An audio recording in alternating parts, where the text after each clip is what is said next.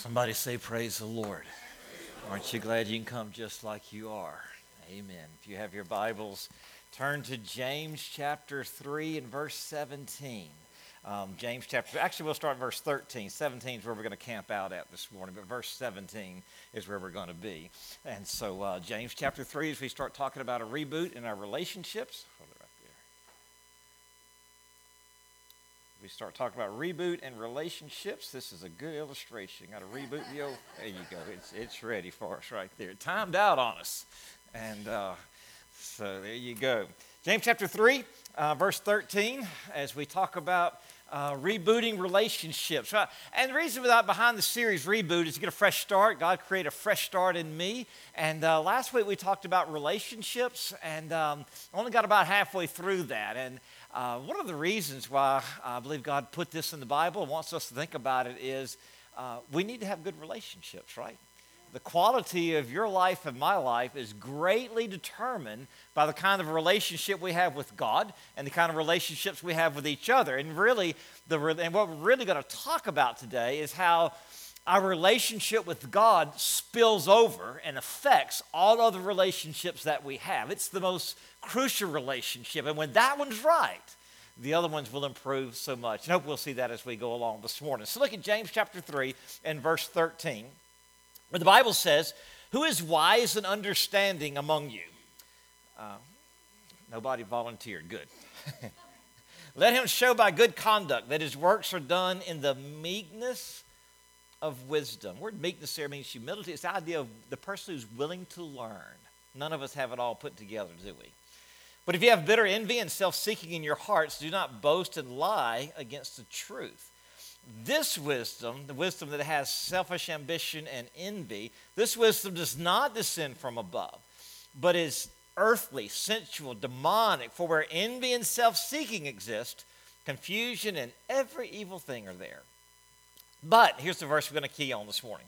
The wisdom that is from above is first pure, then peaceable, gentle, willing to yield, full of mercy and good fruits, without partiality and without hypocrisy. Now, the fruit of righteousness is sown in peace by those who make peace. And so we want to talk about rebooting our relationships. When we get a fresh start, and, a, um, and a, a, good relationship with God that bleeds over into our other relationships, the quality of our life is going to be so much better. The quality of our witness for Christ is going to be so much better. I read recently about a guy named Delevante Johnson. Delevante Johnson went to Walmart, and uh, when he was there, he found a wallet that did not belong to him. And so uh, he, um, he looked into the wallet, found out who it belonged to. It belonged to a lady named Dee Harkrider. Uh, she had went to uh, Walmart to buy some washer fluid, uh, put the washer fluid in the back seat of her car. Didn't realize she left her, wa- her Walmart, I mean her uh, wallet in the buggy. And so she had went to a friend's house and didn't even know that she had left her wallet. Uh, Delavante's 19 years old. And when he saw that wallet, he said, I, I need to see if I can get this back to his owner. And somebody asked him, said, why did you do that? He said, because I was raised that you don't take something that's not yours. And so he got the wallet, looked at it, tried to figure out, you know, who this is, how can I get in touch with them, um, was able to find out the identity uh, but didn't have a phone number, so he found her on Facebook. He went through a little, little something here, sent her a private message on Facebook. She did not respond, so he looked through her Facebook feed a little bit, found some friends that had recently commented on her Facebook status, and DM'd them, uh, sent them a private message, and they got in touch uh, with Dee and said, Do you know somebody that named Delavante Johnson? She said, Never heard of him. He said, Well, he he gave her his phone number, said, He's trying to find you. Where are you at? He said, Well, I'm not at home. I'm at my friend's house. And so he drives 20 miles out of the way to deliver Dee, who is on disability. He's on disability, to deliver her or her wallet. She said when he got there, um, I jumped out of my car and gave him a big hug and said, I'm going to take a picture of you and post it on Facebook. And she did, and here's the picture. Um, they stayed in touch. Since this uh, act of kindness brought them together, uh, Delevante has gone to church uh, with, uh, with Dee, and uh, she's invited him. He's going to go to church with her uh, next. They stayed in touch. She, um, uh, Dee actually had lunch with Delavante's mom. And she said, after having lunch with her, I know now why he did what he did because of the kind of mom that he has. And so uh, they, um, they've become friends out of one random act of kindness. There's a reboot in a relationship. A friend told Harkrider, said, Man, you're really lucky that he was the one that came along. And she said, No, God was watching out for me. And when we have a fresh start in relationships, we learn to look out for each other, don't we? And that's what we want to do. Could you, you could hear in that story a lot of these things what we talked about last week about what a, what a good reboot in a relationship looks like, what wisdom in relationships look like. And so we want to talk about that today because it's not wise to try to bypass the creator of the universe's instructions on relationships. He knows what relationship is. In fact, have you ever thought about the fact that God was in relationship from all of eternity with himself? Father, Son, and Holy Spirit. One of the people try to figure out the Trinity. Well, you can't do that. You can ask yourself, why is there a Trinity? Why, why, what does the Trinity mean to us? It means that God has always been in relationship with Himself. He knows the best kind of relationship to have. And so it's very, very wise not to bypass Him. The wise thing is to have the best relationship with God and let that spill over into the other relationships in your life. We're going to talk about some wise things and wise ways to do that today. So let's take a look at it. Last week we said that, first of all, wisdom in relationships is pure pure. That means I will not compromise my integrity. If I want to have great relationships, I will be a person you can trust. Not everybody's completely pure, not everybody's completely right all the time, but we, lo- we, we look for people we can trust. And we look to be people that others can trust. Secondly, we talked about uh, wisdom as peace loving. If I'm wise, I won't antagonize your anger. The people you live with, the people you're closest with, you know how to push their buttons, don't you? and they know how to push your buttons, and it's really wise to stay off of those, right? So you're going to be peace loving. Wisdom is also gentle. We need to be considerate when other people are inconsiderate. Gentleness is being willing to not be rude, not call names, and not get even. You realize when you get even with somebody, you're on the same level. So, number four, let's talk about the fourth thing today. The fourth thing is wisdom is willing to yield to others. Everybody say, yield to others. Yeah, willing, uh, wisdom is being willing to yield to somebody else. It means that you are not stubborn or defensive or insist on having your own way. You see, all of us have something that we want to do on Saturday. All of us have some movie that we want to watch, some television program that we want to watch, some uh, activity that we want to do, to, some game that we want to play, uh, eat at our favorite restaurant, go on vacation where we want to go. But here's the thing we all have things we want to do, we want our way, but what we really want, more than our way, is to have great relationships. And when we insist on having our way, we end up forfeiting what we really want. Now, when I say yield to others, obviously this can be abused. Obviously, we're not saying to become a doormat. We're obviously not saying uh, never say what you want or always give in to somebody else. If you're always giving in to somebody else, you're going to have resentment in your heart, and that's going to boil over at some time. So, wisdom knows uh, when to yield, when to speak up, and how to be kind in the midst of these things to others. There are times in every relationship when you want to do something and the other person wants to do something different or they disagree with you, and we've got to be willing to yield. Here a while back, Laura uh, was going out of town. She said, Do you mind if I stay a few extra days at my sister's house? Now, what I really wanted to say was, no, I want you home. I like it when you're here. I like it when you're around, and uh, it's just not nearly as much fun as when you're not here. What I said was, I'd love for you to. Why? And I was not lying. Why? Because I know that's good for her. I know that's healthy for her. I know when she comes home, she's going to be happier. She's going to feel better, emotionally filled. There are times when I'll say to Laura, almost every year, I go on a weekly retreat. And when, uh, I, when the kids were young, I knew it was really hard on her. And I would say, sweetheart, are you okay with me going out of town for four or five days to go on a retreat to kind of recharge my spiritual batteries? And she would always say, I'd love for you to. Now, I know it was hard on her.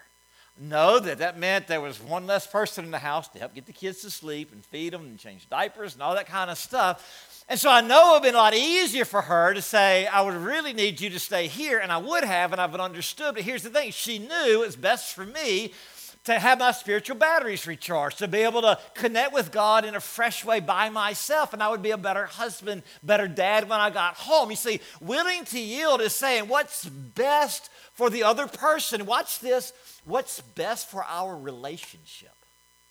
Now, if Laura said every other week, I want to go out of town, I would say, uh-uh. not a good idea. And, uh, and whenever I would say I want to go on a retreat, Laura would say, I would love for you to go. And I'd say, you sure? Sure, I want you to go. She never did say, I can't wait for you to leave. That's a good thing, right? Look at James 3:17, but the wisdom that is from above is first pure, peaceable, gentle, and willing to yield. The more foolish you are, the less you listen to others.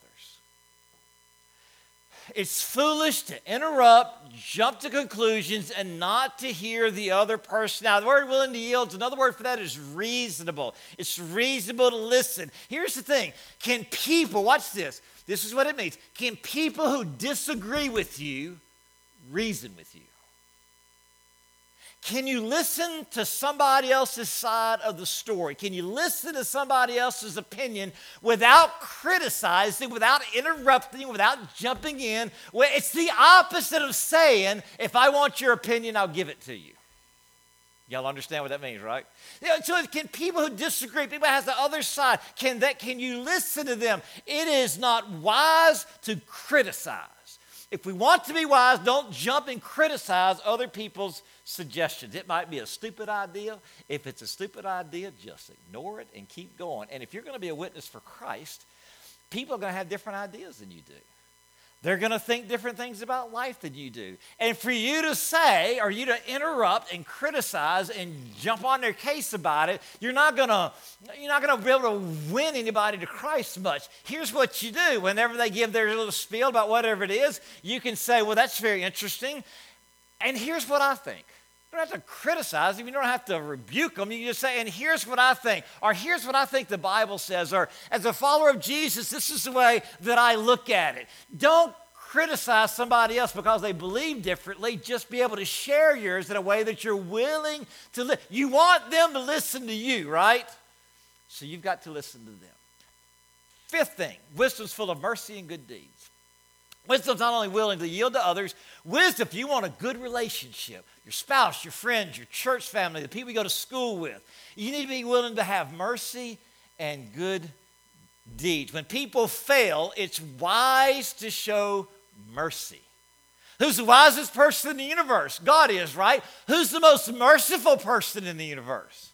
God is. So the wise thing to do is to be merciful. Treat each other like you want God to treat you. This is one of those things that Laura and I, it's kind of one of our little mottos in our marriage. It's one of those things that one of us said, man, it must have been just a year or so after we got married, maybe not even that long. And we were driving along and it just kind of popped out of one of our mouths and we thought, that's pretty good. Because when you mess up, and you tell God you're sorry, you don't want God to roll his eyes at you, do you? You don't want God to say, all right, one more time. that's, the, that's the second strike. Three strikes and you're out. You don't want God to hump at you, that kind. You know what I'm talking about. Treat each other like you want God to treat you because here's the thing if you love somebody, love will find a way to express itself. That's what Bob Goff said. And one of the ways you express yourself is through being merciful and doing good to other people. In Lebanon, since 2012, they've had over a million Syrian refugees flood into their country. It's raised the population of the country by a quarter. It's a country where Christians are um, don't have a lot of freedoms, don't have a lot of things to give. It's a place where it's a real dark kind of place for Christians. And yet, a lot of the Christian churches there have tried to uh, reach out and minister to these refugees, some Christian and some Muslim that's been coming to their country. One refugee woman showed up at a church, and uh, she was Muslim. And she showed up at the church, and um, she was afraid because of how she was dressed. She was obviously Muslim. Uh, she was afraid of how the Christian church would treat her, but she was in need. And so she showed up there and she said, It was amazing. She said, People accepted me for who I was. They loved me no matter what I wore or how I showed up or what my needs were. She said, They treated me so differently than what I was taught by my leaders and how they would treat me. And she went on to say, she said, At first I thought, this is not for me. But after coming to church for a while, I started to feel peaceful. She began to attend the church and she gave, ended up giving her life to Christ. And she said, um, Something changed in me that I cannot describe. I feel peace. I feel the joy of worship. This is the work of our Lord Jesus. Why? The Christians didn't owe a refugee Muslim anything, but they were full of mercy and good deeds. God gives us what we don't deserve. Is one of the great things we love about God, right? He gives us what we don't deserve. And so that's one of the wisest things in relationships that we can do. Rick Warren said it this way He said, Wise people don't rub it in, they rub it out. Everybody say, rub it out. Yeah, you don't rub it in, you rub it out. See, that person that's closest to you, they do things that bug you. They do things that get on your nerves. They do things that irritate and aggravate you. Let me give you a little tip let it go. learn to forgive. Learn, learn to let the things that don't really matter not matter to you. You've got to learn to let it go. I heard about a guy who, in his church, there was a husband and wife. They were part of the uh, janitorial team, large church, and they'd been married for uh, over 50, like 60 years or so. And so he went to the, uh, went to the wife and he said, What's the key to the, your long marriage, 50, over 50 years? What's the key to your long marriage? And she said, I never tried to change him. Unbeknownst to her, he didn't, he, and unbeknownst to the husband, he went to the husband and he said, and they hadn't you know, conferred on this or made up their stories. He went to the husband and he said, What's the key to your long marriage? And he said, I never tried to change her. You have to learn to let some things go. Listen to what 1 John 4 18, 19 says. Such love has no fear because perfect love expels all fear. If we are afraid, it's for the fear of punishment. And this shows that we have not fully experienced his perfect love. We love each other because he first loved us. So let's talk about it a minute. How does God love you? Real quickly, how does God love you? Well, God loves you because He accepts you unconditionally, right? He accepts you completely. Aren't you glad that God completely accepts you? I mean, uh, uh, Tina sang the song a minute ago that we come as we are through the blood of Christ. This is for Christians. It's not for everybody, okay? It's for people who genuinely been born again. You are completely accepted in Jesus. You have been totally forgiven in Jesus. That's how God loves you. Through the blood of the cross, He's forgiven you all of your sins. He holds nothing against you. God is not out to get you, God is for you. He settled it through what His Son did for you. Third thing is you're loved unconditionally. God doesn't say, I love you if or I love you because. He just says, I love you. And the third thing God says is you're valuable, right? How do you know the value of something? The va- what makes something valuable is who owns it and how much somebody will pay for it. If I were to uh, take these shoes today and put them on eBay and try to sell them, I probably couldn't get anything for them. LeBron can get more than I can for his shoes. All right? His shoes may stink more than mine does, but he's still going to get more. I don't know that, but they might. But he's still going to get more because of who they belong to and what somebody willing to pay for it. I was watching uh, Swamp People, just the alligator hunters from South Louisiana. Uh, they still catch alligators and they still shoot them in the head, haul them in the boat. But I just love watching it because it reminds me of where I grew up. It reminds me of where I used to fish at and things like that. And, and so I was watching them, and they had a new guy on the show, and, and uh, he specializes in old guns. And so this guy, you know, says, I want this this, this old gun. It's from the 1800s. It's an old black powder gun. The end of it kind of flares. It's only good. It sounds like an old fashioned shotgun, what it's like. And so this guy supposedly really, really good at finding guns. He found one and called him on the phone. And he said, I found one just like you want. It's got the engravings you want. It's in perfect shape. He wanted one that the stock broke open. The stock, I mean, it was just like he wanted. And he said, How much is it? I was thinking, fancy gun like that, three or four thousand dollars, eleven thousand dollars.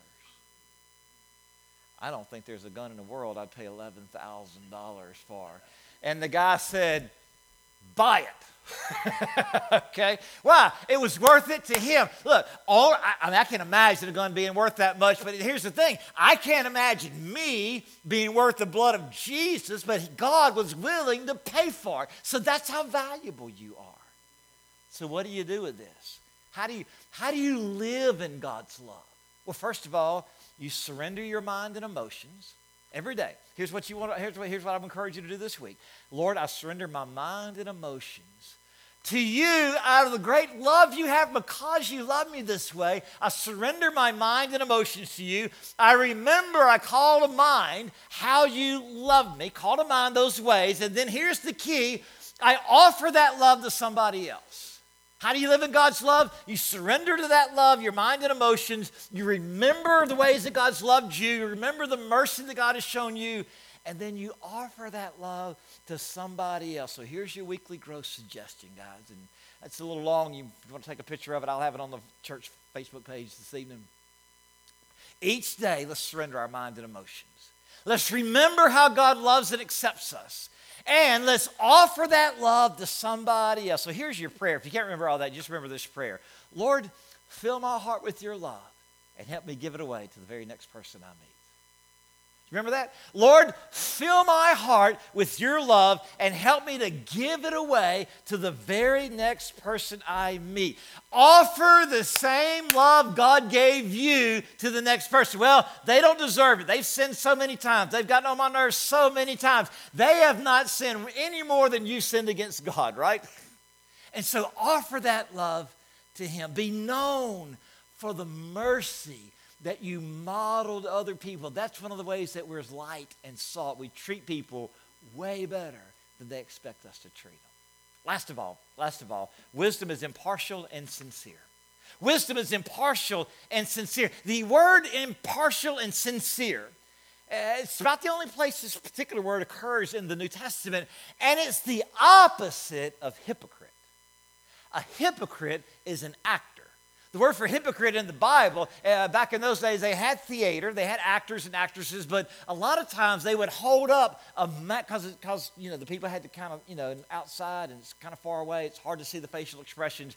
They would hold up a mask, okay? You know, a villain mask, a good guy mask, whatever. And that word for hypocrite comes from that word stage actor, somebody with a mask on, somebody pretending to be something else. Impartial and sincere says, I'm not going to disguise who I really am.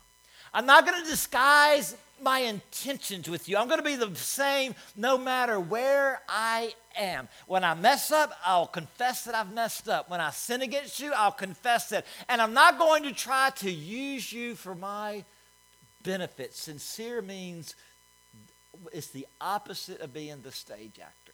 One guy said he was went to the hospital to visit his 88 year old mom and 93 year old dad. And he was talking to them about their long life together. Mom's 88, dad's 93. And so he asked him, Man, you guys have been alive a long time, you know? And so he asked him, What's the, uh, what's the best invention since y'all been alive? Best invention. And mom said, Washer and dryer. Best invention ever, washer and dryer. And he asked his dad, he said, Dad, what about you? What's the best, what's the most, what's the best thing been invented since you've been alive? And he just pointed at his wife.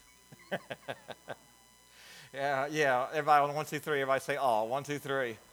Yeah, he did good, didn't he? Some of you guys might want to store that back for one day. You might want to have that. See, here's the thing people fake it.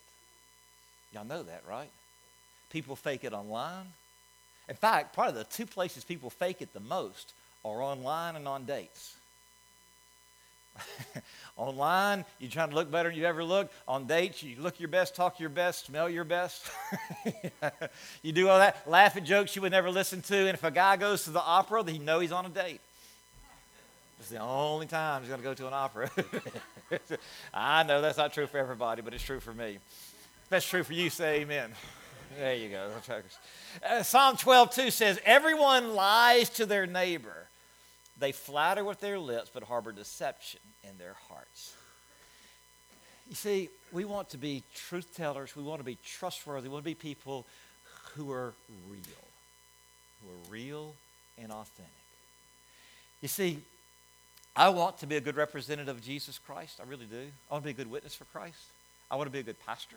I want to be a good dad. I want to be a good husband. I want to be a good friend. I don't want to be a spiritual hero. That pedestal's too far to fall off of. It hurts too much when you fall off. It hurts other people too much when you fall off. Uh, there's no real hero. Jesus is the hero. No real experts the Christian life. Jesus, the only, he's the only one that did it right. Know, we, we look to him and we look to him and say, Lord, give us the wisdom to know how to have the best relationship with you I possibly can and how that can bleed over into other relationships. You see, we need to wise up, which means to follow God's wisdom. And you are, you'll make the same relationship mistakes you've always made. Well, like I said last week, the one thing that's true of every relationship mistake you've ever made, or every bad relationship you've ever been in, is that you were there. You are part of every one of them. So we need to say, Lord, you are the source of all wisdom. You are the best relationship maker that ever, ever was. I want to follow your wisdom. Let me close with a story I read this last week. A story about a, a lady named Amanda Doulos. Amanda Doulos was raised uh, in church, raised in a Christian home. And one of the reasons that her parents were very, kind of a sheltered life, her parents were really protective of her because she comes from generations of alcoholics and addicts. And her parents wanted to protect them from that. Her parents were Christians. They had kind of gotten out of that lifestyle and, and uh, away from that generational thing that was going on there. And, and so they really sheltered them. And, and she wasn't around alcohol or drugs uh, hardly at all until she was 17 years old. And out with some friends, she took a drink one night. And uh, she started kind of doing that occasionally. And it wasn't all that long before she was binge drinking on the weekends. It wasn't long before that that that turned into almost an every week thing. And what happened was she found herself at 30 years old with two kids, multiple divorces, a string of abusive relationships, and a life that was in utter chaos. And she writes, I still could not see that the problem was me. She was bartending, making great money. And here's how, here's how, here's how deceptive Satan can be.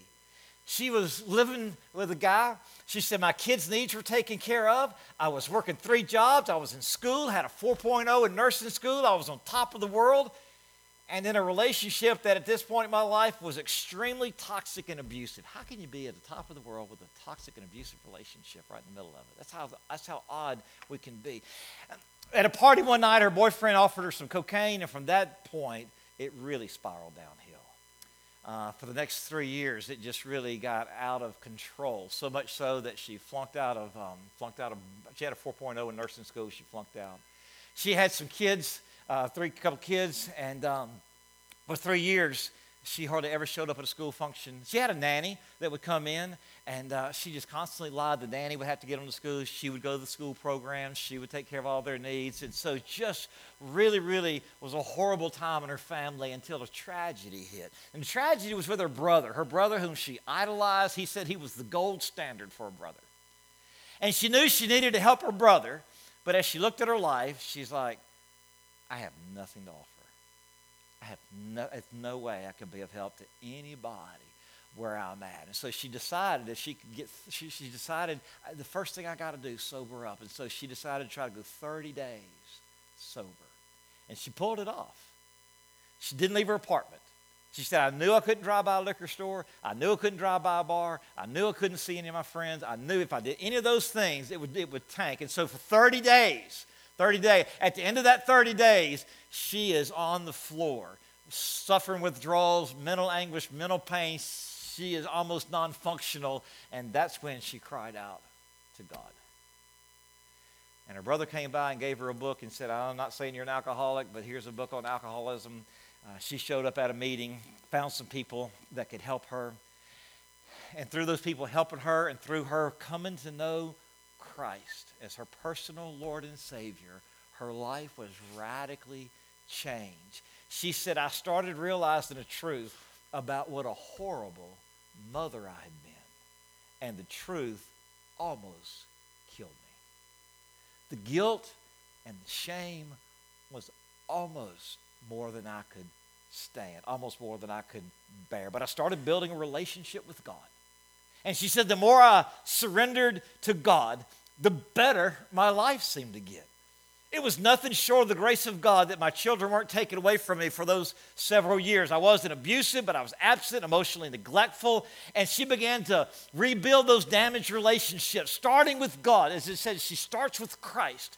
And then through her own therapy, family therapy, children's therapy, all of that kind of stuff, her children trust her again. And she said for the last three years, she's not missed one school thing, one appointment, not lied to her kids as far as she can tell, one time as far as saying, I'll be here and not showing up. Listen to what she says.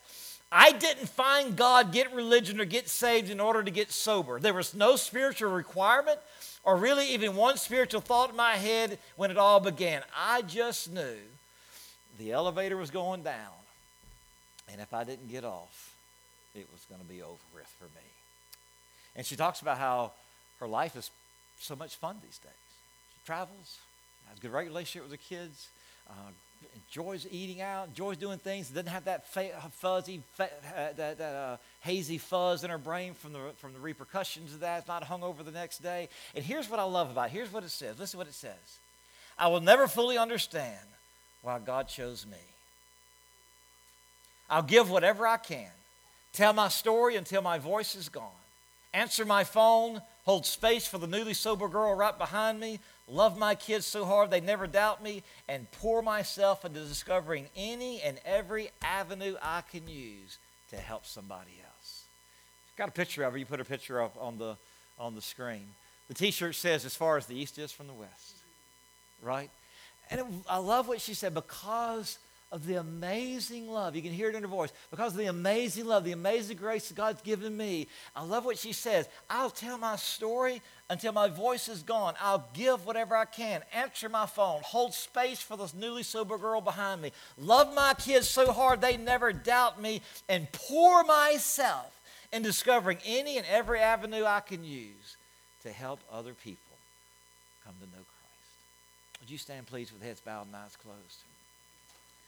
With heads bowed and eyes closed, no one looking around this morning. Wisdom in relationships. What does it look like? Well, it looks like somebody who's willing to yield, doesn't demand their own way, not stubborn. It looks like somebody who's sincere and impartial, who's genuine and real. And it looks like someone who is full of mercy, someone who rubs it out, doesn't rub it in. And that's how God's treated us. And the most important relationship in all the world is your relationship with God. If you've never given your heart and life to Christ, today is a great day to give your life to Jesus. If you have, but your relationship with Christ has sort of dwindled, it's sort of, uh, you put it on the back burner, um, kind of been taking Him for granted, not really living real close to the Lord, what a great day to say, Jesus, how you've loved me, I want to give my love back to you. And then out of that, say, Lord, I want to share that love with somebody because I'm so satisfied in you and I'm so blessed in you and I'm so grateful for you. I'll do whatever I can to pour that love into somebody else. Father, in Jesus' name, we thank you that you've loved us the way you've loved us that you want relationship with us, that you want relationships that we have with each other to be as good as they possibly can be. And so, Lord, we pray today that you would fill our hearts with your love and help us to give it away to the people around us. With heads bowed and eyes closed, no one looking around, Lisa begins to play softly. If you want to come kneel at an altar, pray, you can do that. If you want to come with a friend and pray, come with a spouse, and pray and just say, Oh, God, give us your wisdom in our relationship. God, help us experience your love. You want to come and just lay down a burden at the altar this morning? Do that. You want me to pray with you? You want to get saved? I'd be glad to share with you how to do that. Would you reach out to Christ today? It's our time of commitment. Would you reach out to Him as Lisa plays softly?